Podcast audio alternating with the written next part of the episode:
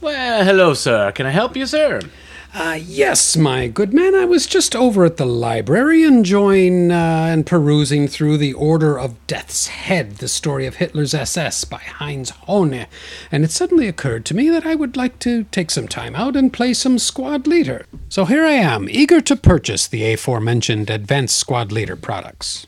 Well, you've certainly come to the right place, sir. This is the squad leader store, as you can see. Well, then I think I'll start with, uh, let's see. Well, how about Starter Kit 1? Oh, I'm afraid not, sir. Oh, well, never mind. How about Paratrooper? Oh, uh, well, Paratrooper, out of print, sir. Uh, This module will not be reprinted either. It's been made obsolete, I fear, by the Starter Kit series of games, the very one that you have requested. Oh, well, how about Partisan? Partisan? Oh, I'm sorry, sir. This was also made obsolete with the release of Armies of Oblivion. Oh, well, I didn't want to have to do this, but how about Yanks then? Yanks, um, expect it maybe in within the next three years, sir. West of Alamein? West of Alamein, currently out of print. You might want to see for King and Country. Oh dear, this is not my day, is it? Um, how about Coda Bushido?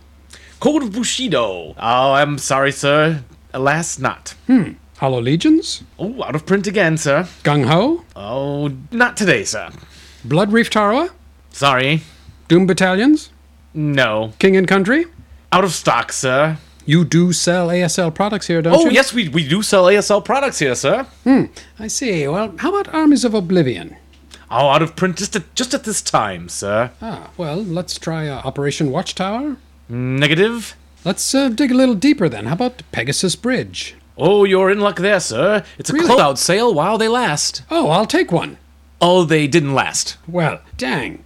Um, how about Operation Veritable? Veritable are temporarily unavailable. Streets of Fire?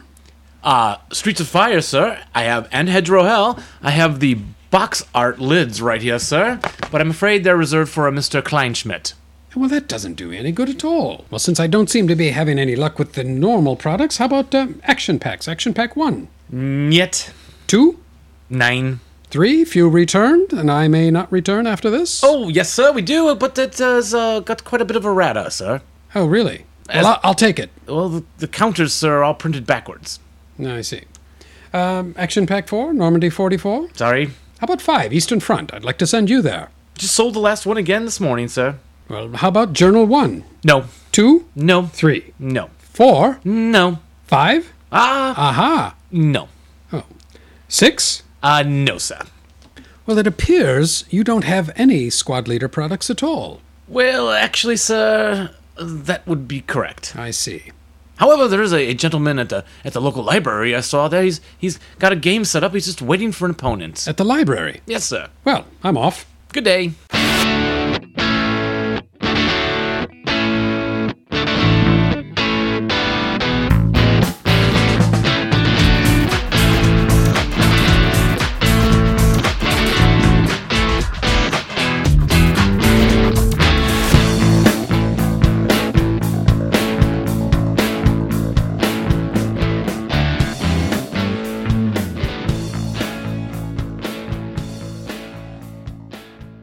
Hi, everybody. I'm Jeff, And I'm Dave. and we are the Two Half Squads, and this is a show all about Advanced Squad Leader, the greatest game in the world.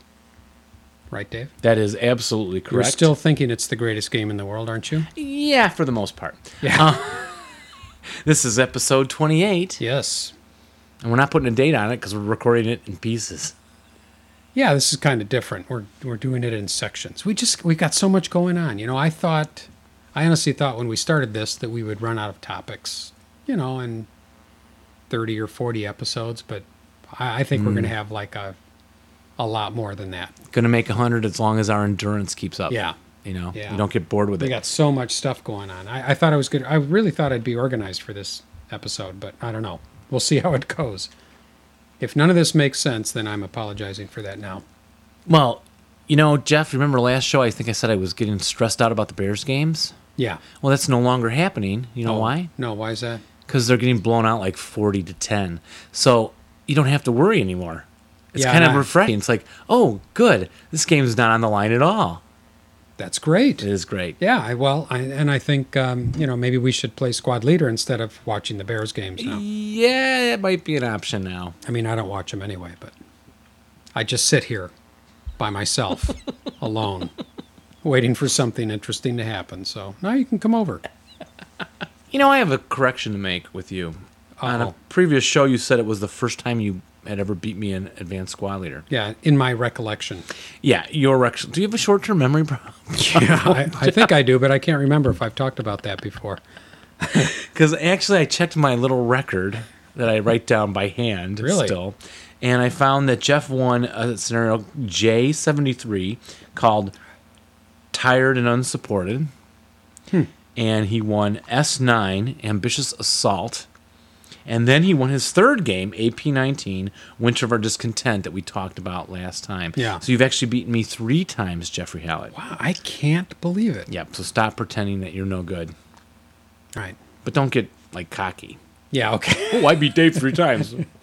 yeah, three times in a row. so I just wanted the listening audience to know that. Thanks for that correction. It uh, boosts my ego a little bit. It should. That it, that couldn't hurt. That never hurt. So we had a good show last time talking about bypass movement, and uh, that was very interesting. And we've had a lot of good feedback from uh, the last couple of shows, both the bypass movement show and the previous one, the round table. And the round table. Yeah. So hey, should we do some listener mail? Yes, let's do that. Let's do.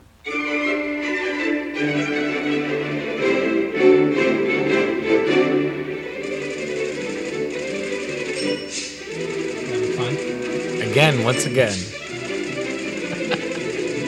He's up, he's dancing around the room. ah, look at him, folks. So light on his feet. I'm like a merry little elf. Yes, we are. All right. That's enough of that. Well, time for letters. First of all, we'd like to thank Mark and Joe for the kind Joseph R, you know who you are, for the kind donations. Yeah, very generous donations from two loyal listeners, and we very, very, very much appreciate that as usual.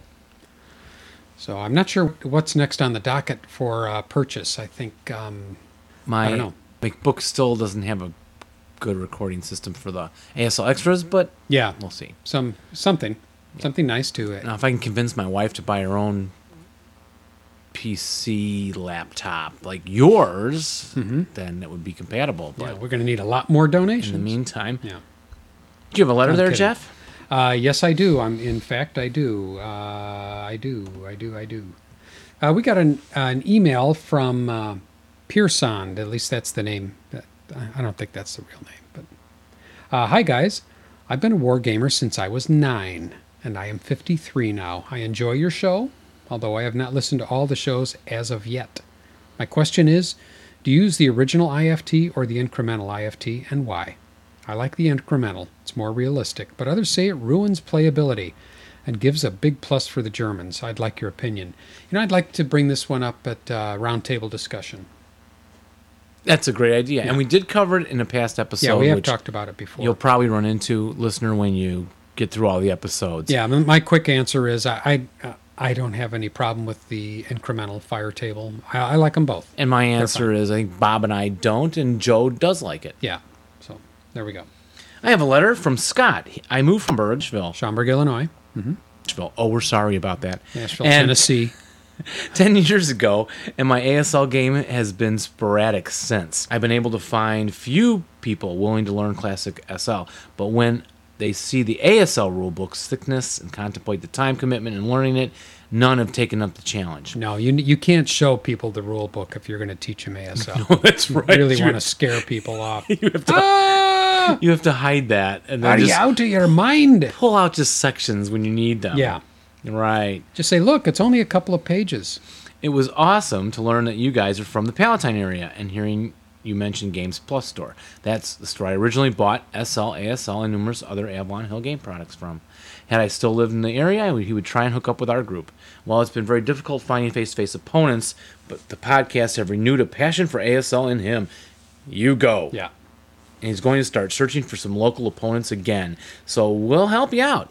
Yeah, and I mean, to, if if anybody lives in, around, above, under, near the Nashville area, then uh, you want to hook up with Scott. You can contact us, and we'll put you in touch with Scott. How about that? That would be a great idea. Matchmaker, matchmaker, make, me a match. match. All right, let's. Uh, Oh. it's embarrassing sometimes. Well, It's No, it- embarrassing being me. and I have no sense of shame. Yeah. um, now we got an uh, email from Costa, Mm-hmm. uh, who really enjoyed the round table. I totally agree with the kindling default being backwards. It should have been set up as an SSR, uh, where an SSR would have to invoke it. Yeah, that's from our roundtable uh, Yeah. episode. Yeah. And regarding grounding Noriega, that is a rare MASL design of Operation Nifty package. Do you know what he's talking about here? Opter- Yes, because I actually have this. It was by Mark Newcomb, as he says, of Kinetic Energy. They were a group that put out a ton of, uh, well, a, a good quantity of scenario packs. Yeah. Lots of special rules, but and that's where he's getting that from. Grounding Noriega's scenario I mentioned on the roundtable. Oh wow. Hmm. I I think I fell asleep during that part. You probably did. Uh, Costa writes and asks if we're going to go to the West Coast Melee this year, uh, which I assume is a tournament. And let me guess, on the West Coast? West Coast. Yeah. And the answer is Jeff. Yet. No. Yes. No. Unless you were, yeah, I, I can't go. No. Too expensive. No time. Yeah. But I Um, don't like to get too far from the microphone. maybe maybe we should post a link to that site and invite everyone else to get Yeah. out Everybody there. else should be there. Get out there, folks, to the West Coast Melee. Yeah. Play some ASL. Or is it melee? Melee. Melee. melee. Melee. Melee. me, me. What about the melee? Cupola. massacre? Cupola. Cupola. Cup- Nah, cupola. never mind. Potato. Well, I have a letter from Todd. Wait a minute, Phil. He says it's convulsive listening as always. He did? Oh no, compulsive. All right, never mind. Anyway, thanks for listening, Phil. And from Todd, this was very well done. He enjoyed the banter around the table. Very informative, yet fun to listen to. Something that stood out to him that the hex side is a huge thing, and this is a big reason why he likes Combat Commander and the Conflict of Heroes. Big hexes, little stacking, and very clear counters, which is true. You get the historical ASL modules are a little bigger, Yeah. and then of course the deluxe are very big hexes. Yeah. says keep up the good work, and he wants another round table soon. And will he get one, Jeff? Yeah, we'd love to do another roundtable. We've got Oh, I got thought it planned. I thought we'd never do one again. Oh no, I think we would. we, Oh, we're we were just all not- mad at all not those inviting people. you. and- yeah. We're gonna We- Um, invite all new people next time. Don't Are you we think? or s- mix Don't it you up? think? Well, I was don't know. I, was just like undecided. Mix up half and half or go all new. Yeah, I don't Yeah. know. But there's, again, we have a plethora Yeah, of ASL players in the area. yeah. And then John Sturm was very kind to send us a lot of uh, information about scenarios that are based upon movies. Probably after listening to some of our fascinating movie reviews. Yes, he has one that's about saving Private Ryan, and there are three Band of Brothers starter kit scenarios available on a French website. I think we'll be putting up the link. Mm-hmm. Yeah, we'll if put this- up links for all of these. There's also one from The Eagle That Has Landed, which was uh, kind of a cool movie. Uh, one from The Longest Day, and we actually have a movie review of The Longest Day coming up later in this episode, so stay tuned for that. the irony. It, there's Of that. irony, irony. That's or bizarre. is it coincidental? Oh, that's coincidence. or is it psychic connection Uh, I don't between know. John Sturm and us? Yes. Could be. Then we had one from Jake pointing out that the Australian balancing system for ASL scenarios 1 to 32 and the deluxe ASL scenarios 1 to 18 are all available at www.asl. Stop it. Oh, Stop okay. it. We'll put up a link. We'll put up a link, yeah. Thanks, Jake, for sending us that. From Vince, a first time listener, saying, I really enjoyed the show. I'm currently working backward listening to all the episodes. Excellent work, guys. We work Informative." backwards a lot, too, Dave and I. do. I although I would say don't listen backwards. no, no. The shows build on one another. oh, right. Some of the yes. references and the humor and well, what we like to think it's humor. Yeah. Um, so I would recommend going back and listening from the beginning and catching up. Yeah. Uh, he also points out that he- he's only a newbie to the ASL system and only plays starter kits. We appreciate that, and he Yeah. appreciates our discussions Oh, about yeah. starter kits. Oh, yeah. So, thanks, Vince. And Scott Bodway says, I just want to say that I love your podcast. I've recently gotten back into the ASL starter kits after a 20 year hiatus. Uh, you guys are the NPR of ASL, and I mean that in the nicest way possible. Well, that's a very And- nice compliment. That certainly is. I'll take that as a compliment. All right, this letter from uh, Lewis Goldberg from Missouri. And it's interesting as he points out he used to also live in the area and knows our references to some of these um, shops around here Mm-hmm. and advises we can get some European brewskis over at Eurofresh. You know where that is, right, Jeff? Yes, I do. Also, he says he does like the box art review and hopes we'll keep doing them. Ta da! Good for But- you. Says, do not hesitate to develop other creative show elements along the same lines. We're always trying. We'll get on that one. Yeah. And then uh, from Vince. So Vince really appreciated the bypass movement uh, episode because in, in his many years of wargaming, all of all of the wargaming that he's done, everything happens within a hex, not on the hex sides and the vertices. So he couldn't really wrap his head around the concept. Ah, We helped him a little bit with that by uh, Dave, your excellent explanations of bypass movement. somewhat. Oh, you're you're blushing. Well, they weren't that great, but they were okay. Yeah, and he says it's also refreshing to know that even experienced ALS ASLers occasionally misplay the rules, and uh, boy, that's certainly true. You At betcha. least, at least for me. And he's he's uh, really appreciates the fact that we keep the show J, uh, G rated. And we intend to do so. Yes, we will continue in that vein. And I have one from Neil. Uh, he states that he had been gaming since the 70s, picked up ASL in 86, managed to let it go cold. Ooh. During the shift from college to real life. But after hearing the podcast, the flames have been rekindled. He's dragging out the Planos, ordered ASLR Rulebook version 2, and is looking forward to playing again soon.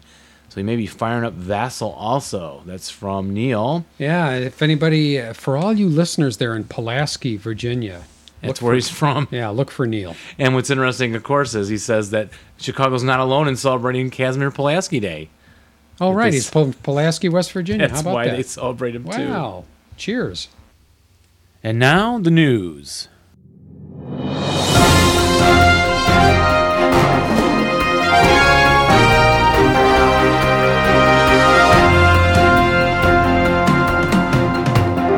This is the Two Half Squads news. This just in, Jeff. Doomed Battalions 3 is at the printers. Yay. You going to turn it over to me? Over to you, Jeff. Ah, thank you. For King and Country 2 will go up for pre order shortly. MMP is just finishing up proofing, and uh, the new maps, those new maps are in starter kit style. They're map 6, 7, 10, 12, 13, 14. My gosh, these are my lottery numbers 15 and 32. They will also be increasing the size of the counter images from the original release to bring them in line as people get older and older and can't see see as well. No, I'm kidding. Oh, to bring them in line with the rest of the reprints. Despite despite, despite the pre-order factor, the module will print as soon as the components are ready. And if something is increasing in size there, Mr. Hallett, keep it to yourself. The PTO module, the reprint of Code of Bushido and Gung Ho, is nearly complete. The only projects remaining are to complete the balancing of the scenarios and creating the new box art. Yes, ladies and gentlemen, it's going to have box art. Yay! All the components are laid out and in an advanced state of proofing. The project will be finished by the end of the year. So says Chaz. Then it will be a question of when, where, it will be put up for pre order and fit into the print queue. Q. And San- The Santa, Letter Q? Santa is not going to deliver anything until this reprint is done. That is correct.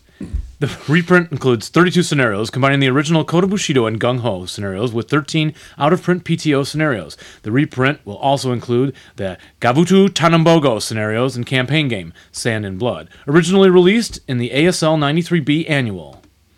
The contents will include chapters G and H. Over 1,700 counters, including the entire Japanese, Chinese, and U.S. Marine orders of battle. Boards 34 through 39 and 47. overlays 1 through 6, B1 through B5, uh, BE1 through 7, Beach, E oh, EF1 through 3, effluent, G1 through 5, garbage. GT, M1 through 5, O1 through 5. Does anybody care? Oh. And others. and others. Back to you, Jeff. And 32 scenarios. I'm not going to name them all. Uh, yes, let me name them all. One, two, three. Those All are their right. numbers, not their names. All right. Also coming, Hollow Legions 3, which will include the entire Italian Order of Battle, as well as an Order of Spaghetti. Oh, I'm sorry. With new Uh, with new art on the counters, with the Italians with their hands up. As well as the dessert components. Oh, desert components, originally from west of Alamein. And they now, uh, uh, this pack will now have one additional component counters, rules, and scenarios from Soldiers of the Negus Negus. Negus? What is that? Which covers the Italo Ethiopian War of 1935 through 1936. Wow. I'll tell you more about it off the air. Uh, back to you, Dave. That will also include Chapter F. In the pipeline, much of Hakapala has been handed over by Lars Thuring and Tuomo Lucari, while the last of the play testing is conducted. There will be several replacement rules pages for chapters A, B, D, E, and H, in addition to 12 to 16 scenarios, a map, a sheet of overlays, and a whole mess of counters. The new rules will cover prepared fire zones, early Rush- Russian war doctrine, light woods, and aerosons, as well as revised Finn national characteristics. There will be several new vehicles, guns, and support weapons, including many of the lend lease vehicles sent to Finland. And that's Also coming up, the ASL Starter Kit Expansion Pack number one. Check the pre order page on the MMP website. The Advanced Squad Leader Starter Kit Expansion Pack adds new counters, maps, and adds rules with known errata addressed. The pack has been designed with all levels of Starter Kit play in mind. No other module from the Starter Kit series is necessary to play the scenarios included in Expansion Pack 1. Dave, any more news? also now shipping and available at a store near you. The ASL Starter Kit Bonus Pack Number 1 Beyond the Beaches. This has been designed for use with the ASL Starter Kit Number 1. The bonus pack includes a new map, Map P, three scenarios set in Normandy just after D Day, also a page of rules and s- examples covering hedges, which are introduced in this pack. And that's it for the news. That's enough. Good night, everybody. And remember. Hey, you know what we need, Dave, is we need a sponsor for the news. We do. Like Yeah. Bud Light or some, something like that. Actually, um, we do have a sponsor for, t- for tonight's news. Oh, How's excellent. that for a smooth lead in? Uh, this, I hope it's this- not a squad leader product. I'm getting tired of just having no, squad no, leader. Oh. though this may lead to squad leader product. This is for all of you squad leader players out there who are looking for the perfect gift for your wife this Christmas. Your l- wife, your girlfriend, your wife and your girlfriend, whatever. Sisters. No. Actually, my my wife, I just got to yes, your mother. I am going to take this time for a little personal announcement. My wife uh, makes jewelry. She makes beautiful um, healing, sacred jewelry. She's a spiritual counselor. And she makes this beautiful jewelry. And I think everybody, uh, you know, who wants to buy a nice gift for their female important person should check out Robbie G. Gems and buy a nice gift. and I have seen her working up at her workstation often. It's really while nice. we're recording down here in the Yeah. basement. She does great work. Yeah, she does really beautiful work, and um, you know you can, you can buy this nice gift, and you give it to your wife, your girlfriend, whatever. And she'll say, "Oh my gosh, how did you ever find this beautiful jewelry?" You say, "Well, listening to the two half squads." Suddenly, she's then going to hope that you listen, Listen to the two half more. squads more. You're right. It's a brilliant idea. I Yeah. like it. I And you like say, it, "Well, Jeff. honey, and now uh, in return, let me show you where the MMP website is." so, so uh, yeah, check out Robbie G Gems. It, there's still plenty of time to order gifts for Christmas. RobbieGGems.com. Uh, I'll put uh, sh- a link in the show notes, but it's R O B B I E G E E G E M S. RobbieGGems.com. G E E, not G period. No, RobbieGGems.com. Great. There we go. Makes me want to do the news again. Dum dum dum dum. I love the news, don't you, Dave? I do love the news, and I know you hate the news, Jeffrey Howitz. I don't lie to our I, just, listeners. I never watch the news, and I don't like doing the news. Yeah, but look at all the exciting stuff coming oh, there's out. an amazing amount of stuff, and I it just uh, I was online the other day on Gmail, and I got a pop up message from Keith Dalton at MMP, and said, you know, we got all this new stuff. You should take a look at the pre order page.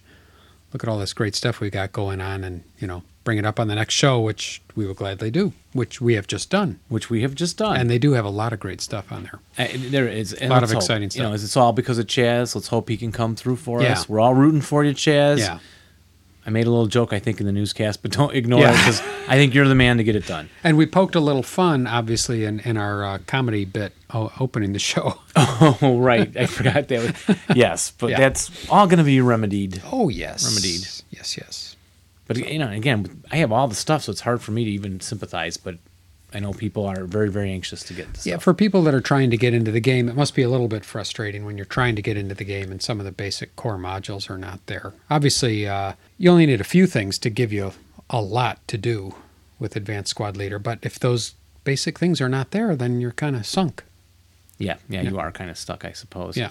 So, um, oh, a couple things about that newscast. The Yeah. uh, Gavutu Tanamboga. Are you familiar with that one, Jeff? I, I, it seems to me you mentioned it on a previous show, but re- refresh my memory. It had two, um, like an island, like a giant island overlay you put on the ocean boards, ocean overlays, which made was a marine landing, I think. Pardon me if it was army. Yeah, marines, I think. Um, but anyway, the United States was taking these little islands, and it's really cool. It was I loved them. They were really neat. There were like three, four maybe scenarios to be played on this little historical map. Uh-huh. So it's really neat. I'm glad they're putting it in there. Then also the Soldiers of the Negus was mentioned previously. Yes. But that was the Ethiopians versus and the Eritreans, and I have the counters right over there on my shelf. oh, you're kidding me. Yeah, I have the original Soldiers of the Negus set. If you want to do it on the air, Over there. you can grab it and take a look. But uh, it, it had rules for like tank tipping. It's with the Italians. Italians. In where? In North Africa somewhere? When Italy invaded Ethiopia, Ethiopia? right with the Italians. Yes. With, in with the Italians. Correct. Infantry. You can see they're all. Oh, listen, everyone. Yeah. Squad leader counters. Oh, it's actually the other one. Oh, the other. Oh, the other Italians. Ah, Italian okay. vehicles Oh, yes, and they are. Ethiopians. This one has the Eritreans in here with the Italians because they're gray. So I do have these little Eritreans that fought on the side of the Italians, I suppose. Then that's why they're in here. Wow. But I had played all these with Dave Timonen when he was just starting out the game of Squad Leader. And there's three, four, seven first line troops and three, three, three, six second line troops for the Eritreans. And that when you have That's amazing. It's like it's almost like the whole world was involved in this war. almost you could Yeah, possibly call it a world war. you maybe. And if you glance in there, there- you see there's little spearmen. Oh yeah, I do see those guys. Yeah, yeah, What's the one two sixes. The one, half and that's squads? the full squad, or is that the half? that's a half squad What's the full squad? conscript. Let's see, there's um, three three sevens. Those look like spears. Here, Yeah, but they have some little spearmen. If I remember correctly, how can they throw? Spe- oh, range of two. Maybe they threw the spears. That's pretty far, I suppose. But anyway, yeah, Wow. these these guys were all the Eritreans, and then or, I'm, I'm sorry, the um, Ethiopians. And so yeah, these was a nice little set of stuff, and there's leaders in here and some weapons. I so had no they're- idea. They're now putting all this in with the Italians. It said right. every day I'm learning something new. That's why it's called in the news. Yeah, that's it. So anyway, I thought, yeah, talk about that. Yeah. I, I'd be excited if I were everyone else to be able to get these things back into the system. You know, Yeah, and it's some of the uh, more obscure stuff that really adds a lot of extra flavor to the game, like that. yeah, it really will. This should be very interesting. In fact, there were rules for tank tipping. In, Get outta here. Yeah, because the apparently the Ethiopians would lay in wait and then charge out of these gullies to tip over those very light Italian armored cars and things. so It's true. It is true. They That's didn't do it very amazing. often, I guess, but Yeah. it's, it wasn't the original set, and I Yeah. don't know if. So anyway, so what's next, Jeff? Well, uh, I wanted to mention something kind of special that was sent to us in the mail. So I'd like to talk about it in a little segment that we like to call What's in the Box. And what is in the box? I don't know this why time, we have to Jeff? say it so slowly, but that adds It's the kinda effect. well, I got something really fun, and uh, you know, even though it's November something or other, today. I got this just before Halloween, which was great timing. I got it from our friend Nelson Asada, Mm-hmm. and he sent me this wonderful little pack of scenarios published by Eastside Gamers, and I'll talk about them a little more in a minute. Yeah, and I'm not familiar with them. But this is the Eastside Gamers Zombie Pack. And this is it's just a pack of scenarios and some rules, but Nelson heard me talking about zombies an episode or two ago. That's correct. and lo and and I said, "Oh, wouldn't it be funny if there were some zombie scenarios?" And lo and behold, there are some zombie scenarios, and these are this is really clever stuff. We've got to play these, Dave. I definitely want to play one or two of those. So there's a there's like uh, six zombie scenarios here, along with some rules, and the rules are really very clever. Uh, the zombies are represented by Japanese units, the elite squads, and the half squads are the second lines, and then there the single man counters are used as well. for single zombies. Yeah, for single zombies. And when you play them, the zombies are they're always berserk. So you use the regular squad leader rules, but Do they run fast then? they're always berserk. Well, they only have three movement factors. Okay. Yeah. They, okay. but they're always berserk and they always charge the nearest human in line of sight. It's perfect. And if there is no human in line of sight, they charge the nearest one that's not in line of sight, but in which case they only have two movement factors. Well, can they sense it by smell or something? Yes. Well, if you know anything about zombies, I, Dave, I, I watched that apparently what's not the enough. film you lent me. Oh, Shaun of the Dead. Shaun of the Dead. Yeah. Very entertaining. And um, the guy that created this now, uh, Glenn Hausman is his name, um, came up with uh, not only these scenario, six scenarios and these rules, but also some strategy and tactics. It's a page, two pages of that. And uh, footnotes, which are really interesting, which talks about how he came up with some of these different strategies and or the, the different rules from watching zombie movies, of course where else are you going to get your zombie information? I guess you could go to Library of Congress, but I don't know. A lot of the stuff is checked out most of the time. And the zombies, can they shoot? No, the zombies cannot shoot. The only way the zombies can fight is in close combat. Okay. And it's always hand to hand. So if you're the human player, you want to, uh, you know, stay back. Blast them all away. blast before them they as can much as you- close into combat range. Yeah, I exactly. like it. Yeah, exactly. And they give some tactics that are that are really funny, like um, uh, you might want to use zombie bait. I don't want to give away too much because just reading through the rules is so much fun. But they, he talks about zombie bait. I'll just read a little bit of this part. Zombies, not being particularly picky about who they'll eat, are easily lured away from important units to attack useless ones. So, send an armored car, uh, an armored vehicular, or a crew out to their doom and watch a previously disastrous horde of advancing zombies suddenly reverse direction and abandon a fat, juicy target for a lean, scraggly one. They're pretty dumb. They're all messed up. And so. Uh, he goes on and he is, he's got a number of different kinds of human players. The um, uh, the National Guard are represented by British counters. The police are represented by German counters. Somehow that's fitting. uh, the armed civilians are Well, that's because the English police had no guns, right? They only have those little clubs. Those the little clubs, bobbies. yeah. which you really got to hit a zombie hard Real hard. to, for that to be effective. Unarmed or armed civilians are represented by American counters, and then the unarmed civilians, and that's because which, which there are, are represented by prisoners. oh, prisoner okay, counters. Yeah. okay. and that's because Americans love their guns. Don't it they? must be, yeah. We're always well armed. And, uh, you know, though I, I have not taken out all the maps to see what maps are used in these scenarios, but the rules say that zombies are generated during the rally phase in graveyards, Okay. of which there are on the maps, and I, I assume there are some on the, at least some on the map boards. that Boy, are they used thought in of these scenarios. everything. Oh, yeah. Or uh, there are buildings that are designated as morgues where zombies are also created. Also, in um, in close combat, if a non-zombie unit is uh, loses a close combat, they can be infected, which can later turn to full Zombies. conversion to zombie. Okay. Uh, likewise, the zombie sniper doesn't actually snipe; it Okay. just turns somebody into a zombie, sort of. Okay, it's a know? random zombie yep. attack thing. Yep. So just very, very clever. And the scenarios are all very clever. They've got great pictures on them of zombie type stuff with some fun text about the that particular scenario and what goes on in there. If you like zombies, folks, get this. This is by this is published by Eastside Gamers. Uh, Eastside Gamers. We'll put a the website on the show notes. They've got a lot of great stuff on the Eastside Gamers website, and you you can buy this uh, this pack on uh, the Gamers Armory website, and we'll put a a link on the website for that as well. Gamers Armory, great website. I I just went on there the other day and I, I couldn't believe all of the squad leader stuff. Really interesting uh, scenario packs and stuff like that at very reasonable prices. Hey, folks, even though this is a zombie pack, it makes a great gift any time of year. So Now I just this is like s- eight bucks. I'm just sad we didn't get to review that product on our Halloween special. I know, me too. How fitting that would have been. Yeah, oh, it would have been great. So these East Side Gamer guys are very, very creative, I yeah. would say. I'm gonna go to their website. Yeah, check them out. What do Here you we go. see? What do you find?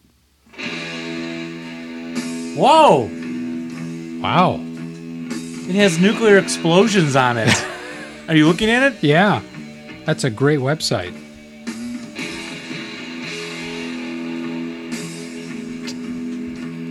Yeah. Houseman, Eric Safran, Scott Houseman from Michigan, From Michigan, the East Side Gamers. the east side of Michigan, apparently.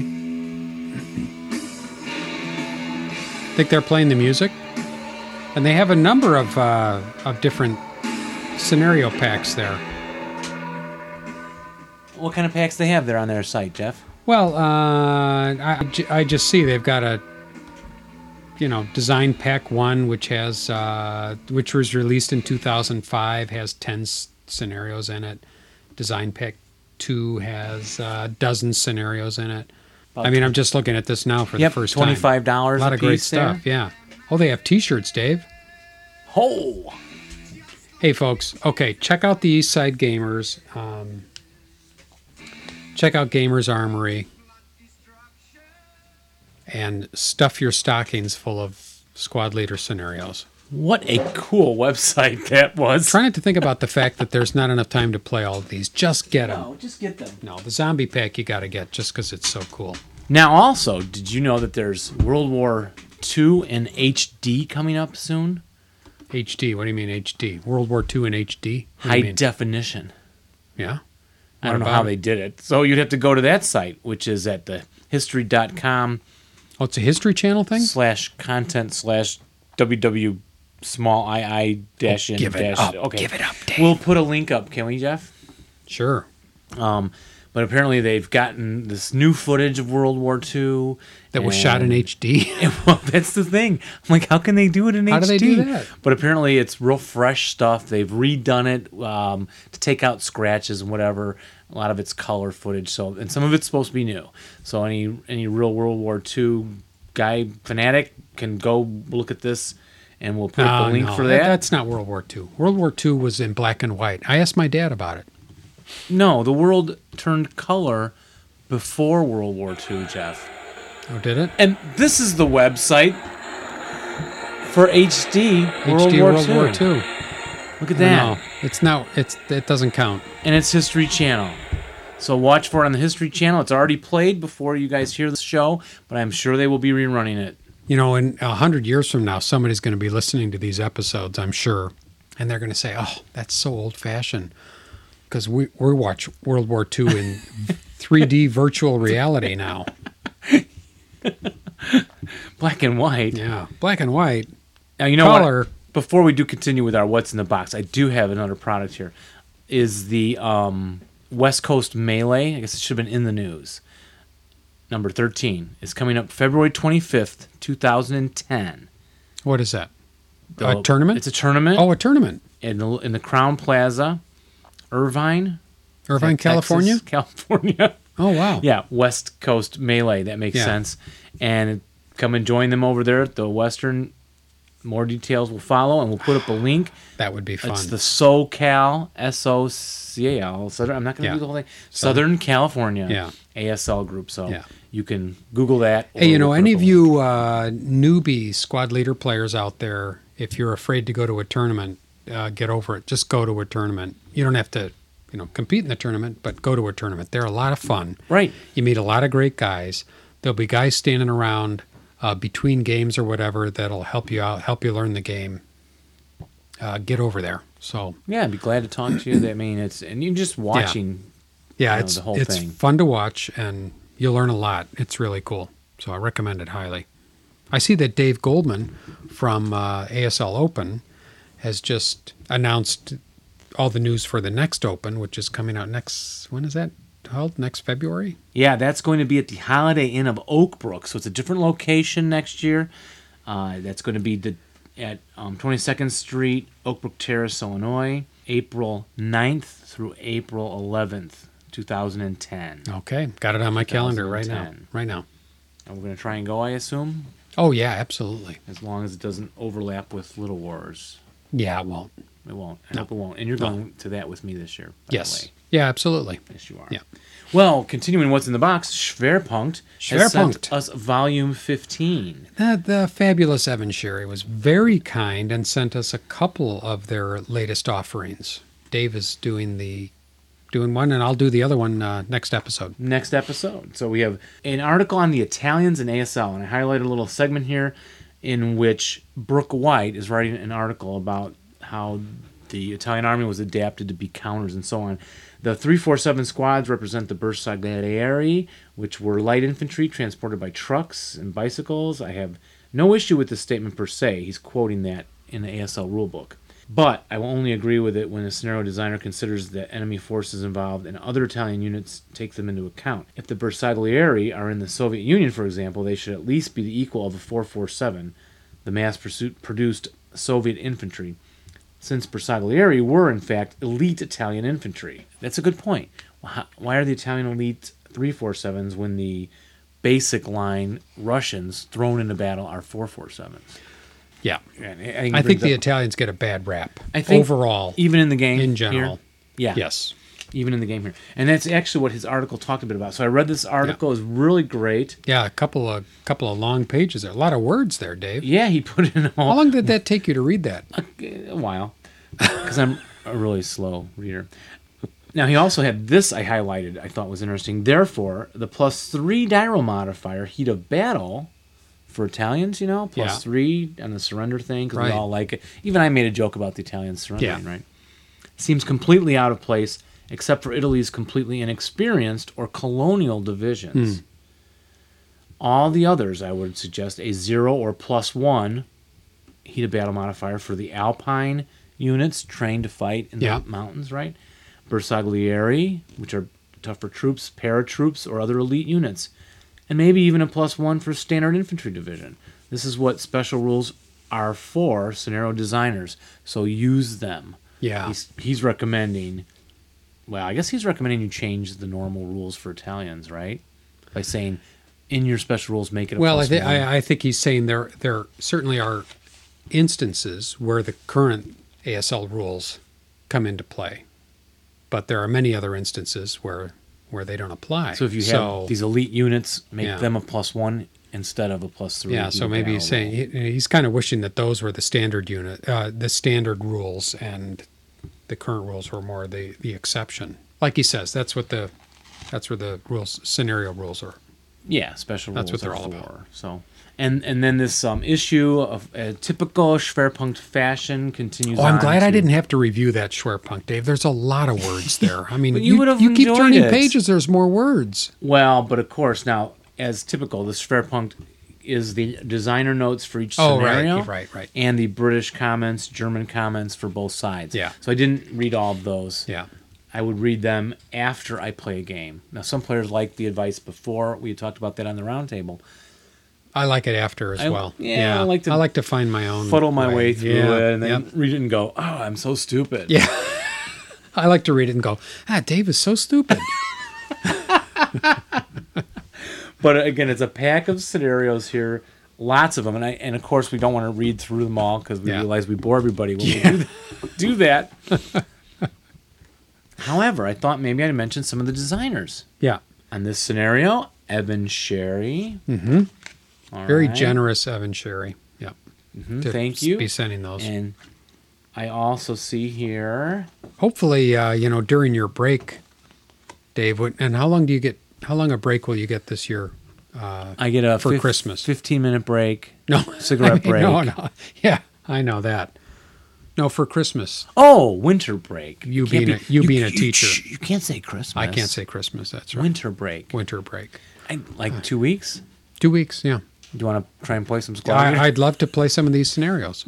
we will. Let's Yeah. do one of these or two. and- Some. Let's play all of them. And let's do some zombie ones. what do you want for Christmas, Jeff? I want to be left alone. I just want to be left alone so I can play squad leader. Don't waste our money buying material things. Yeah, Give me really, give me two give me- days off Yeah.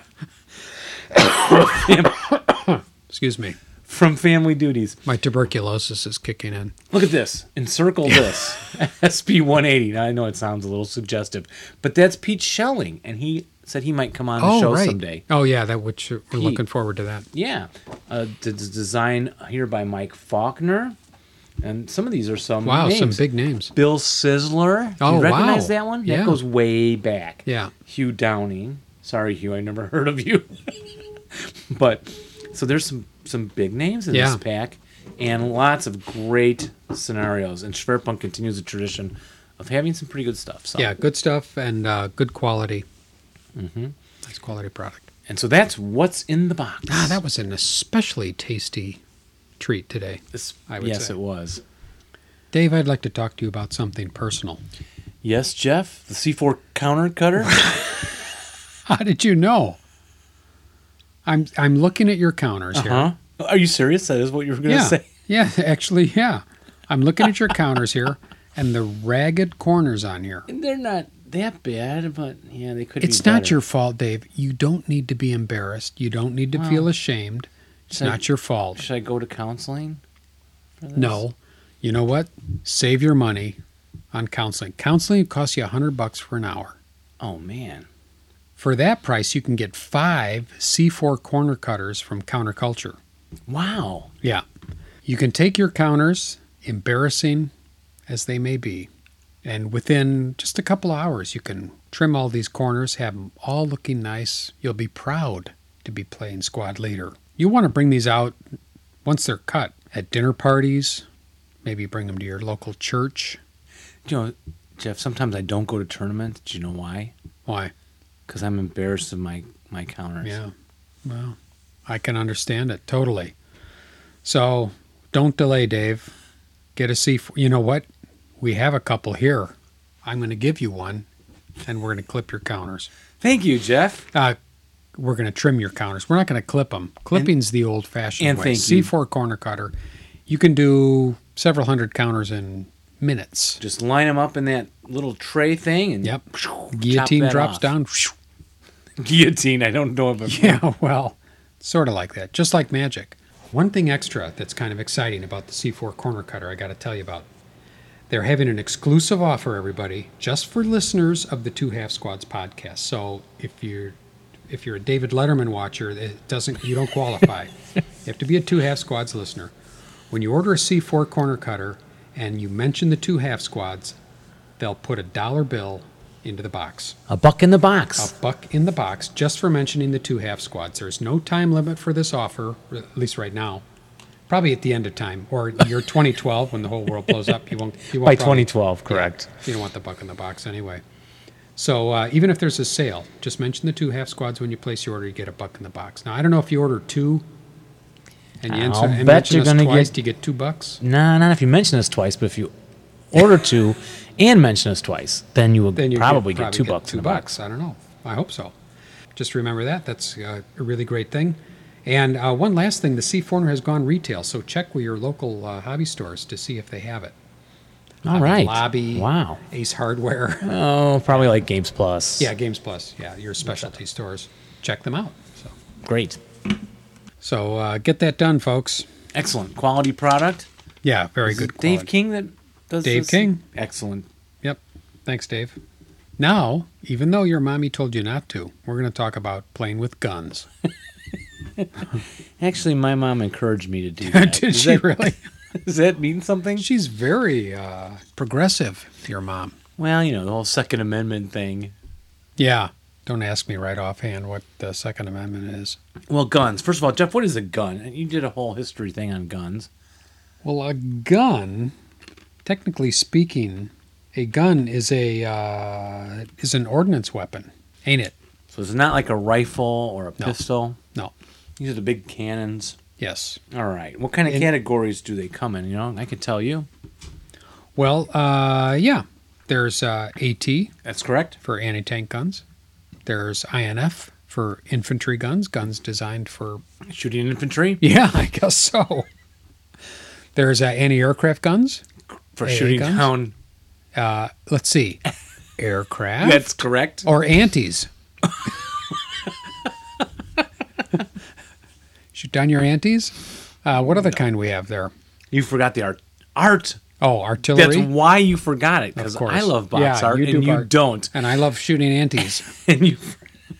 and so you forgot the art gun, Yeah. artillery, artillery. and of course the ever Mortars. famous mortar, right? mortars, which we're not the going big- to the big mortars. About. Anything over sixty millimeters, I think, qualifies as a gun and, Mm. and gets on the bigger counter. Well, actually, I think they could be really small. I- I've seen some 37 millimeter guns and stuff in the full ASL. But mortars, Oh no! I think I'm mortars sorry. over sixty. Yeah, I think you are correct. Are constitute ordnance, but Yes. anything under that, they're support weapons. Yes, you are correct because the American 60 millimeter mortar is a small counter, right? That fits Yeah. on your infantry counter and you carry it with you. So Now there are some guns, there are some ordnance that are on the small counters. Do- Can you think of any offhand? a recoilless rifle Any others? is Yeah, right. Recoilless guns rifle. on small counters. The only one I can think of, and I only remember it because I played Tarawa. There was a Japanese seventy uh, infantry gun on a small counter, Oh, a Japanese 70. Yeah. Okay, that would be another one. which was uh, which I had a lot of. I bought, I used my uh, purchase points to buy a lot of those. because they were small. Very devastating. in terms of oh, I thought you meant in terms Yeah, of to the damage they did to Joe okay. I thought you meant and Joe's aunties. I thought you meant in terms of w- wasted points devastating to you. No, to buy those small things. No. But yeah, and there's also a German recoilless can be purchased. It's small, so there's a little rule section on that. But I wasn't planning on talking about that at all. Oh, tonight okay. either. so we digress already. Already, of course. Yeah. But the first thing we do when we get guns in a scenario, and this is part one of guns, is to look at the counter. Okay. So I handed you a counter tonight. Yes, Jeff. you did What do you with see? on the it? ragged corners, but I'm going to try to ignore that. What do you see there? Well, uh, in the upper right-hand corner, you can see the designation of the type of gun it is. The one you handed me is an AT gun. Okay, it's a So, right. Let me Any just tank listed gun those. doesn't necessarily mean you have to shoot it at tanks, but this particular gun is designed as an anti-tank gun. That's correct. Also, when I started playing ASL, I thought, oh, if it's an AA gun, it can only shoot at an aircraft. Yeah, which in ASL is like doesn't happen too often, really. 'Cause you don't see a lot of planes. No. Right. No. But um, no, you can shoot an infantry gun at a tank if you need to. It won't be as effective, Yeah. obviously, as an armor piercing shell would be versus a high explosive shell, but we'll get into that in a bit. Right. So, uh, in the upper right, you see the designation of the type of gun. Yes. What else do you see on that front? Uh, right under the designation, uh, often you'll see an M number, uh, which is the manhandling number. that is correct. which Now, is, the amount of um, amount it's the amount of men you need it, no, it's to not. handle this gun. No, it's not. No, no. It's the number, but in a way that makes sense. But Yeah. anyway, it's a number that you need to roll less than to push the gun. Yeah. And what's the manhandling number on your gun? Uh, mine is an M12. And what It's in a white circle. uh, what does that white circle mean? Um, let me see. Uh, the gun in the uh, white circle, just like with the tanks, means a small target, Yeah, small target. I have a gun here. which means somebody shooting at this gun is going to have to add something to their shots if they're shooting it with another with ordnance of some kind. Uh, plus one. Yeah, plus one to hit because it's a small target. in my artillery piece, now we're looking at Italian weapons, all of us, because we were so excited about hearing about the Ethiopians and the Italians, Yeah. you know, being produced. I have a ne- actually a red number. What does that mean? That's that's the large target. It'll be double red, Yeah, the red. gargantuan. Ooh, boy, is that a big gun? Oh my gosh. Godzilla's manning that Yeah. one. That's right. And so, what else is on the counter? Well, what's interesting about my counter, it's an artillery gun, and it has an actual name. Way little little print. I have to like either, either use my bifocals or pull my gla- glasses off my face and put this close to my head. Yeah, we we need to talk to somebody at uh, MMP about this. Some of these, some of even with a magnifying glass, sometimes I can't read these. Really? Yeah, Your But eyes I'm, are al- really I, bad. am almost forty. 40. Uh, mine's a 149 slash 40 gun. So it's kind of like its official designation. Yeah. You might see a PAC 40 for a German and so on. But what's interesting about my large number, M manhandling number, is neg 1. Now, we talked about how you manhandle these weapons. We're going to get into that in detail in a few minutes. The higher the number, the easier it is to move. So mine at an actual negative one, Jeff. You don't see that very often. No, I don't. In fact, I'm going to reach across and grab that from Take a you. look. yeah, look, I, I've actually uh, n- never seen that. It's uh, very hard to move. What does that mean? Well, we'll get into that in a little bit, but it, it's Okay. really hard to move. That's after what it we means. Look, after we look it up, we're gonna. Real, no, I'm we kidding. know. Really hard to move. So the higher the manhandling number, the easier it is Yeah. to move. And mine being an M12, pretty easy. To Really move this quick to gun. move. Yeah. Does it look like a small depiction on the It counter? is, yeah. And it's only a 37 millimeter gun, so Okay. probably going to be pretty light. There you go. What else do you see on that counter in the front of that? Well, uh, I've got a number in a box, in a square. Ooh, that you know is of Sure. course the. Rate of fire of the gun. There you go. So while I'm firing that, if I if the colored die is in this case three or under, means I get to fire again. because probably the g- the millimeter of the gun is so small that it's quick to load the ammo in. It, it That's weighs, right. Doesn't weigh a lot and so Yeah. on. Also the mechanics of the gun itself. I have an infantry gun, also from the Italians, 65 slash 17, that has a rate of fire of one. Better than none. Yeah. Now, of course, if you're firing uh, infantry target type, you don't get any rate of fire on a gun, do you? No, yes you do. You do? infantry target type? Yeah. Yes, the rate. Of I mean, fire I'm sorry, stays. uh, area target type. I'm sorry. Oh yes, area, Area target, target type. affects the rate of fire. Yeah. Okay. I have a B11. What does that mean? Uh, breakdown number. So if during your two hit you roll an 11 or higher, you break the gun. Dang. You don't break it. It actually Well, malfunctions. You turn it yeah. over to the other side. Yes, I'm looking at the back now. The gun is malfunctioned. People often say break. What they mean is malfunction. They malfunction the gun. You do get some chances to repair it on your during the rally phase. And on the back of that counter, We're going to flip it over. Wait a minute. It's not time yet. Oh, what else It's do you not have on time the yet. front? Yeah, well, you've got that lower left-hand corner. Oh, I'm sorry. Thank you. Yeah, let's not forget that. The most important part of the gun the caliber of the gun and the relative length of the barrel. and how big the caliber is. The bigger, the better. Usually, Usually. usually. Yeah. I mean, would you rather be hit with a with like a lima bean or with a Volkswagen Beetle? Volkswagen Beetle. Yeah. Um, I have a 150 millimeter artillery piece in my hand. That's Mine the is a Italian. 37, so You're very yours is small. going to hurt more than mine. That's right. Usually, and mine is overscored. That's real tricky. That means no armor piercing. Ah, right. and mine's an artillery piece, so that would be designed to be firing long range, high explosive shells, Yeah. right? Artillery bombardment, think OBA. Yeah. Um, it's 150 millimeter L. You know what the L is? Well, it means for long barrel.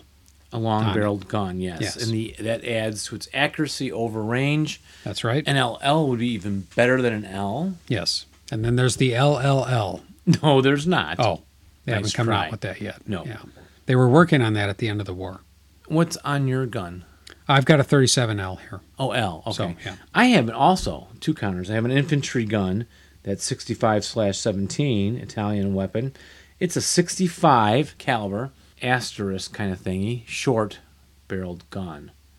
Okay, so sh- it doesn't fire well over long ranges. Yeah. So when you're getting ready to play a game, look at the length of the barrel. The L, the LL are going to hit better at longer ranges Yes. and the star asterisk thingy is going to sh- only hit better at short range. Yeah. And you can put that into your thinking as you set up your guns. Hopefully. Hopefully, if Yeah. you remember it. And Yeah. on the back, Let's flip the gun over, which you're only going to see this when the gun is malfunctioning. Uh, or if you're checking for some of the other statistics that might be on the gun, there might be all kinds of different things on the back of the gun. But if you were to malfunction the gun, then uh, a couple of the most important things here are going to be the repair number and the permanent brake number. So the repair number has an R with a number by it. In this case, it's an R1. So if I want to fix this gun, if it does malfunction during play, then during the rally phase, I'll roll one die. I need to get a one or less, which is pretty unlikely, but a one in order to repair the gun. And then in the lower right hand corner, I have an X number, which in this case is a six, which means if I roll a six, the gun is permanently broken. correct. What do you have on yours? Mine has a one and a six, and also has a limbered note on it, which means you have to change the setup of the gun to move it. And we're not doing the gun movement tonight. That'll be part two of guns. the limbered part. Correct. And Which means you can you towing- can touch your toes while you're moving the gun. Yes, it's very limber. Yeah. limber. Okay. Um, so we're not going to be doing the movement, the RFNM, which also would mean restricted fire, no movement, and things like that. We're going to hold to another show. Yes. So looking at our counters, the overscored meant no armor piercing. Neither of ours had an underscored, which means Uh, no high explosives. correct. That gives you an indication what the gun's designed for. Yeah. If it doesn't have high explosives, it's not good against infantry. Yes. And if it's got no armor piercing, it's not necessarily that good against vehicle armored ve- fighting vehicles and Right. so on. Now on on my uh, my counter does not have any circular designation on the front of it. No circle enclosing the uh, silhouette of the gun. Does yours? Uh, I pulled out an AA gun, which does have a s- white circle, which Yeah. represents it. It's got a kind of a, well, it's not a turret. What is it? Traverse It's a traverse. Yeah, a, a method of quickly changing the covered arc. yeah the covered arc of the gun. Right. So, and if there's a circle there, it just means that, well, let's just say this. If you need to change the covered arc of the gun, if it has a circle around it on the designation, it means it's easier to change that, the covered arc on that gun. yes, it is. And those modifiers are on the C5 fire based um, chart. Right. I've always been amazed, Dave, by the, the size of these counters, which are relatively small. Mhm. Actually, the gun counters are larger, of course, than the squad counters and the support weapon counters. But all the stuff they can jam onto the back of these counters. A lot of It's information. incredible. Like special ammo, for instance, uh, the armor piercing. Discarding Sabot, Right. which is an A number, right? Right. and then after the A indicates you have that special ammo, the year is given in a smaller superscript number. Right. Like 1944, 1941 would be a, a number, and then the availability number, which we, we've covered previously in other shows. Yeah. So, you know, look at the back of it, see if you have heat, see if you have APCR, and then figure out how to use that best. Yeah. So now you, you've looked over your entire gun counters and figured out how to use them. You may want to save that special ammunition when really needed. Don't use it at a long range shot. Maybe use it when a, when a vehicle comes up close. What it does is it gives you that extra free shot, right? Because you roll to hit with special ammunition, like in the APDS or the heat. If you don't, ha- so if it says you need a five or less to have that ammunition, you roll the hit roll, and I roll a six. I don't have that ammo at all. It's a free roll. I get to re-roll totally with a different type of ammunition. On the yeah. Okay. So use that to gain an extra shot in the game. Very effective. So, what is the strategy behind that? When would you want to use the special ammo? Well, again, if you're in a desperate situation where you want to get an extra roll to be sure to kill a vehicle, but it's going to raise your to kill number. So you look at the armor factor of your opposing tank, say it's a an 18, and the kill number of your weapon, say it's a I don't know 23, whatever. Yeah. You subtract that armor factor from the kill number. So if by my special ammo, and I, so if I find I ever only have a few digits there, where I can kill a tank. It's very hard to kill a tank. Yeah. I want to use my special ammo for those Okay. frontal armor shots. don't want to use them for the sides. So if I have a side shot where the armor's weaker on a tank, the number's less, I can easily penetrate it with my normal ammunition. Ah, okay. So I often save my special ammo for the front shots on the harder to kill tanks. So is is it a good idea to bring something for your opponent to do while you're trying to make these decisions? No. well, you have to learn them and instinctively do them. Oh, Look at the armor factor, look at your kill number, and get ready to go. The higher your kill number, your kill number has to be more than the armor factor. okay. So you don't want to take an hour to No, make these decisions. Just Just do know, it. know all your kill numbers right away. Okay. I need a 17 to kill. Okay, so that armor factor is uh, 28. That's going to be hard to kill. Yeah. Armor factor's a 2. I'm going to wipe it out right, Right. away. So you'll know exactly what to do. Okay. Very good point, Jeff. Um, one thing you do notice is that if uh, the armor piercing ammunition gets worse the further away it is on this AP to kill table, Yeah. C7.31 and better at closer ranges. Well, if you have only high explosives, which is not good to kill a tank, the benefit of it is at long range, it doesn't have to take any negatives to its kill numbers. Right. So that, that'll help you out. So Yeah. it's one thing to think about. If all you have is high explosives, long range can be just as good as, as being closer. Yeah. And you'd be using them against infantry anyway. Well, you could. I mean, this is to kill a tank. They do have these high explosives to kill numbers, like a 50 millimeter gun has a basic kill number of six Oh, for right. an armored okay. target. Yeah. It's it's very small, Yeah. but it's it's better than nothing. Now, I, what I like to do with the guns then is figure out where you're going to place them on the board. So, of course, you want to buy the objectives the enemy has to take. It's not good to throw them out on the ends, hoping, well, what if he comes way out here? No, he's going to go toward the objective. Place your guns by the objective. Placing your guns can be overrun with other infantry, right? Mm-hmm. Um, so block your guns with infantry. And I often forget this. I, I played Bob the other day. I put a anti-tank gun out ahead of my front line, facing backward, hoping he was going to bypass the buildings, and I get all these rear shots on him with these, you know, at his Right. tanks Yeah. as he comes into vehicle bypass, frees my infantry. Of course, that didn't happen. All that happened was he moved up infantry toward my hidden gun, and I had to turn and fire at the infantry, and he captured the weapon. Ah. I had no other infantry by it. I didn't even have a like a fire lane from another unit aimed alongside of that uh, where I had the gun placed that could help defend it. So one thing you want to do is probably keep your guns back toward your objectives. Cover the guns with infantry squads. Mm-hmm. They can block an overrun by a tank. Can uh, off often street fight then any vehicles that come by that gun. Street fighting advantage. Uh, guns, of course, when they set up. Oh, Jeff, when they set up a gun, trying to get hidden initial. Pl- So now we, we know what the guns can do. we looked at the counters. We looked at the counters. We think about where we're going to place them based upon the objectives. And but uh, and guns can all set up hip right hidden initial placement. Correct. Off board. Even if they're non Well, concealment. they're on board, but they're They're on board. yeah. But, But you they're write hip. it down. Yeah, you write it down. And even if they're non concealment terrain, so it's not just in woods and buildings, they can be hidden. Is there is there a wonder about how that relates to real life? Why they why they set it up the game that way? Because they're out of line of sight. It's a good question. Oh, that's it, huh? Yeah, so okay. your tanks move on board, your enemy your enemy moves on. They can't Yeah. see that gun. It's around the corner, it's down the street, out of line of sight. Mm-hmm. When they turn and can see it suddenly then, it becomes revealed. Yeah. But what's interesting is you can keep the concealment. So when you have a hidden gun, I'm sorry, it fires. If I roll a five or six on my dice, then the gun is revealed. A color dice roll Okay. on a to hit roll. If I don't roll a five or six on that to hit roll on the color dice, I can keep my concealment. So my gun can feasibly fire and retain concealment. Okay. So it's no longer hip.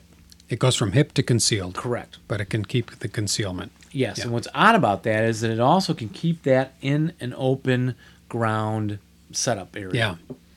Okay. You can still keep that concealment. Mm-hmm. So often when you place your guns too, then you want, might want to place them supported by other guns, which I forget a lot. Again, that gun I had out that Bob overran, I my my second my second gun was further back and it wasn't there to help that gun. I didn't have any other support up for it. So keep other guns to support each other. Okay. in their line of sight, Yeah. both covering objectives that you need. And all guns set up in placed as well. Is that right? They can set up in place if you wish. That gives them a plus two to- on the to hit roll Yeah.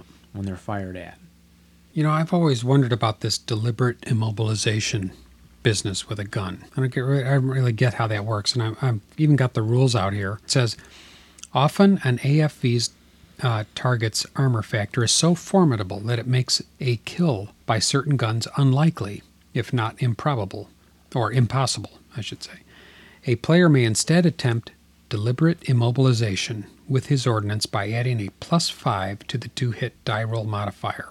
So what's really happening to- there? because what you're trying to do there is to blow out the treads and immobilize the vehicle. Oh, okay. So the plus five indicates it's harder to just hit the tread. Okay. You know what threw me off is the way the words deliberate immobilization. It's it, it's almost like you're immobilizing your own. You know, you're deliberately immobilizing Oh, your, your own, own thing. vehicle. Yeah, right. And I thought, well, that doesn't make any sense. Yeah, you're trying to deliberately immobilize the enemy vehicle. Yeah, So it's harder to okay. hit just the tread. So you had a plus five. Go ahead and continue. Okay. So you add a plus five. Okay. Deliberate immobilization can be attempted only by ordnance and only if the weapon's basic to kill number is greater than the target's lowest hull armor factor. So if your gun is so small that it can't penetrate the armor at all, then just forget any of the whole armor, then idea. forget it. Right. Yeah. And uh, only with a hull hit at a range of less than or equal to six hexes. And of course a hull hit because you're trying to blow out the tread. right. But why six or hexes are closer? I don't know. Maybe that's just what they decided is the range you need Yeah. to see the tread or Yeah. something. Uh, a deliberate immobilization attempt is not allowed against a hull down, which makes sense. Can't see the tread. Can't right? see the tread. Or with indirect fire, or with a machine gun or IF uh, infantry fire equivalency, or when using the area target type. All that makes sense. because you're not shooting at a direct s- Yeah. section of the vehicle. Uh, acquisition die roll modifiers are not applicable to a deliberate immobilization Oh, attempt. so if I shoot and miss, I don't get to take a neg one Yeah. on the next shot. Okay. However, acquisition can be gained while attempting such a shot. So If I while you wanna can't you transfer it can't to a use the different- acquisition, but you can gain acquisition. Yeah, so if I switch Yeah. then to kill just the vehicle in general, I can use that acquired. Right. Okay. And then uh, a deliberate immobilization hit is not resolved on the to kill table, even if it otherwise would be considered a critical hit.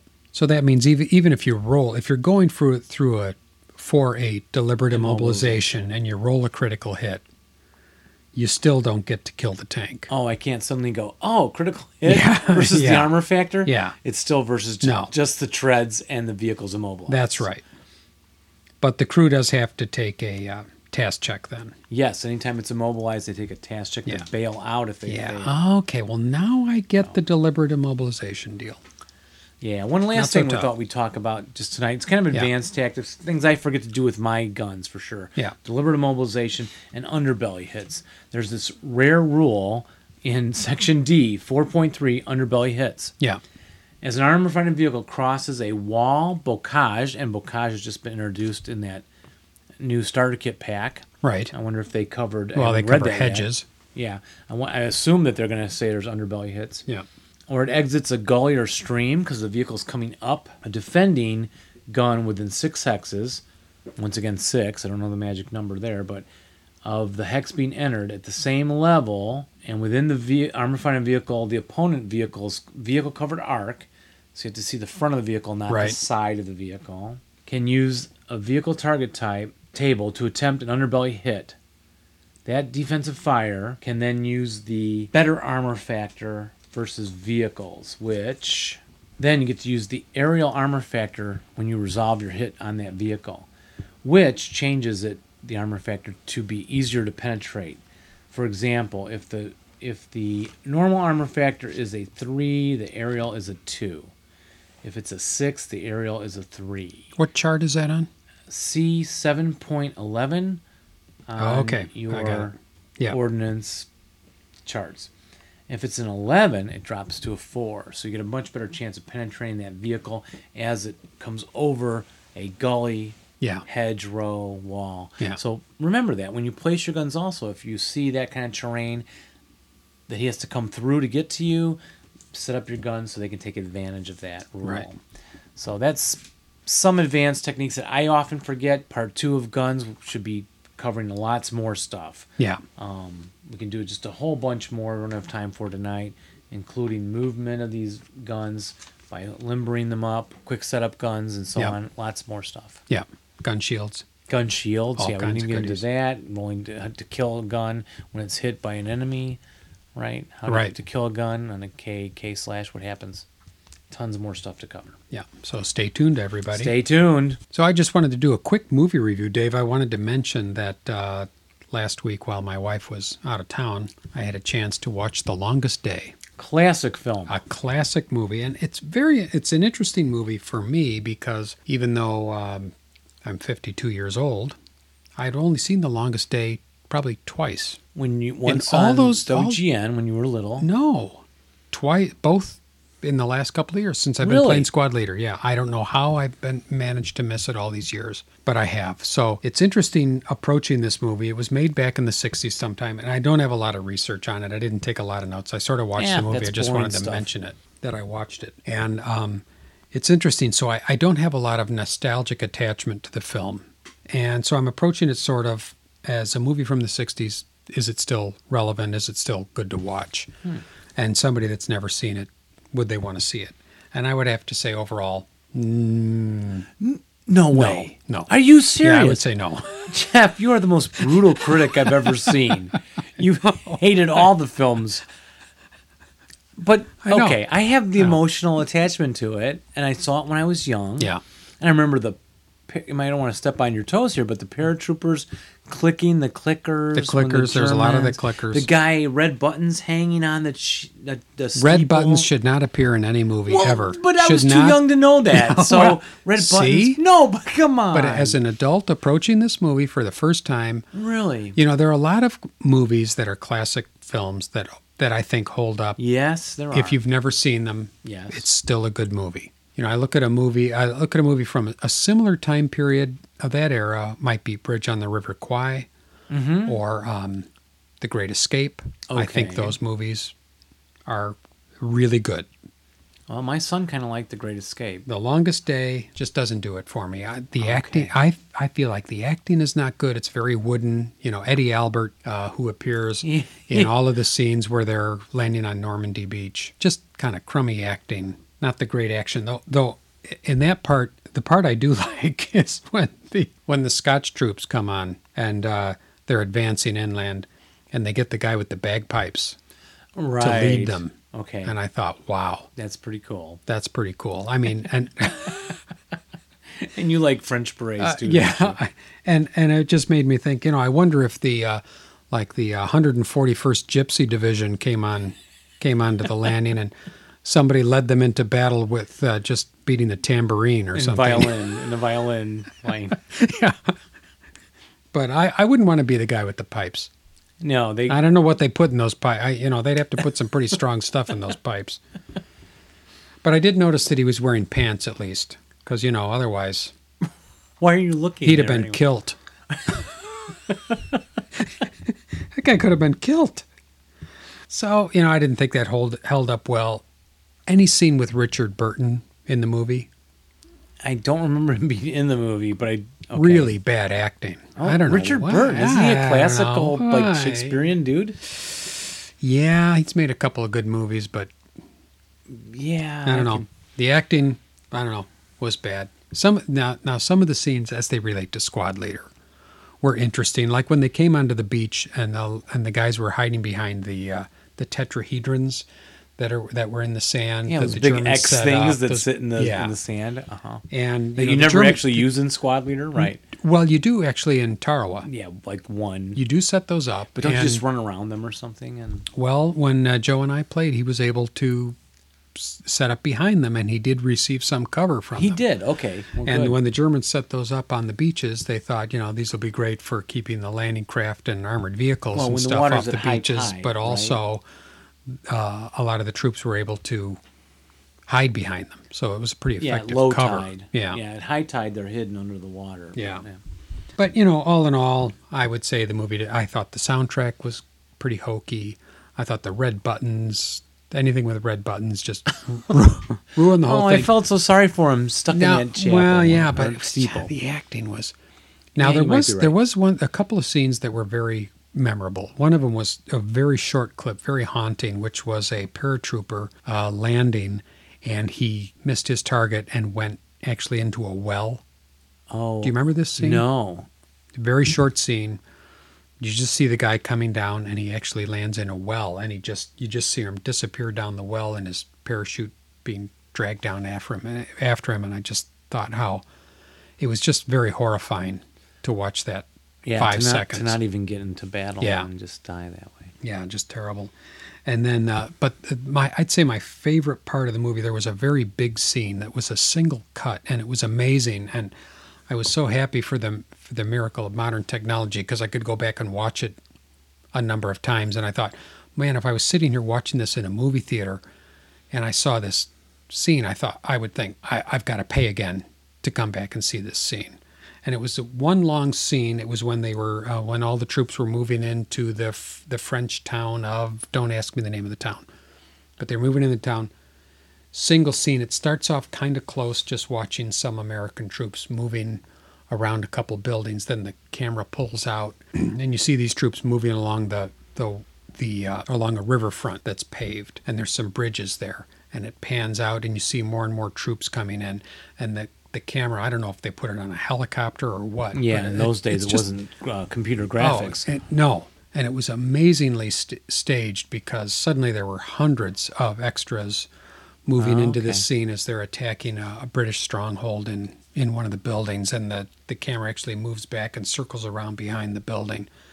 I mean, it was beautifully done. It reminded me of the beginning of A Touch of Evil, the Orson Welles film, which was the first couple of minutes were a single pan through a very long and complicated series of actions that were going on, and it was it was just amazing to watch. And I was, like I say, I was really glad that I could rewind and watch it again and again. or it kind of might remind, remind me of the scene in Gone with the Wind when uh, Scarlet is helping the wounded soldier. Oh, and it yes. just pulls back and back and back. Yeah. and you see more You and see more all the wounded. soldier- the that Atlanta- magnitude of the war. yeah. Yeah. Yeah. So, excuse me. So, all in all, I was a little disappointed in the movie. I know it's a classic. I know the people have a lot of attachment to it, but and I have it on DVD. I bought it on DVD because it was a good price. All right, so I will be. rent- I will instead of borrowing it from you, I will rent it from you to help you recoup your costs. It was only ten dollars. It was a And special I director's will cut. watch that with my boys. Yeah. Well, I, yes, I It's invite not you to too watch bloody. it. It's No. not. It doesn't have any swear words. Black and White's an old movie from the early '60s. No swear words. Good family entertainment. Yeah. You know, considering it's a war movie. All right. So, The longest day. Well, Well, thank you, Jeff. Yeah. Is that all you got for tonight? I think that's it. Very So- well. So, folks, that wraps up episode number 28. We are done. I'm Jeff, And I'm Dave. and And, we want to remind you to join us next time. to roll low, And may the dice be with you but not when, when you're, playing, us. us. Bye, everybody. See you next time. Bye. Really? You didn't like the longest day? I didn't really like. It was like one of the longest movies. Maybe I should watch the Amazon. One of the dumbest movies. Soundtrack was terrible too. Was it really? Oh, it was awful. Well, I don't know. It was like Neil Sedaka or somebody like that that wrote the music. You should have talked more about that, too. Yeah.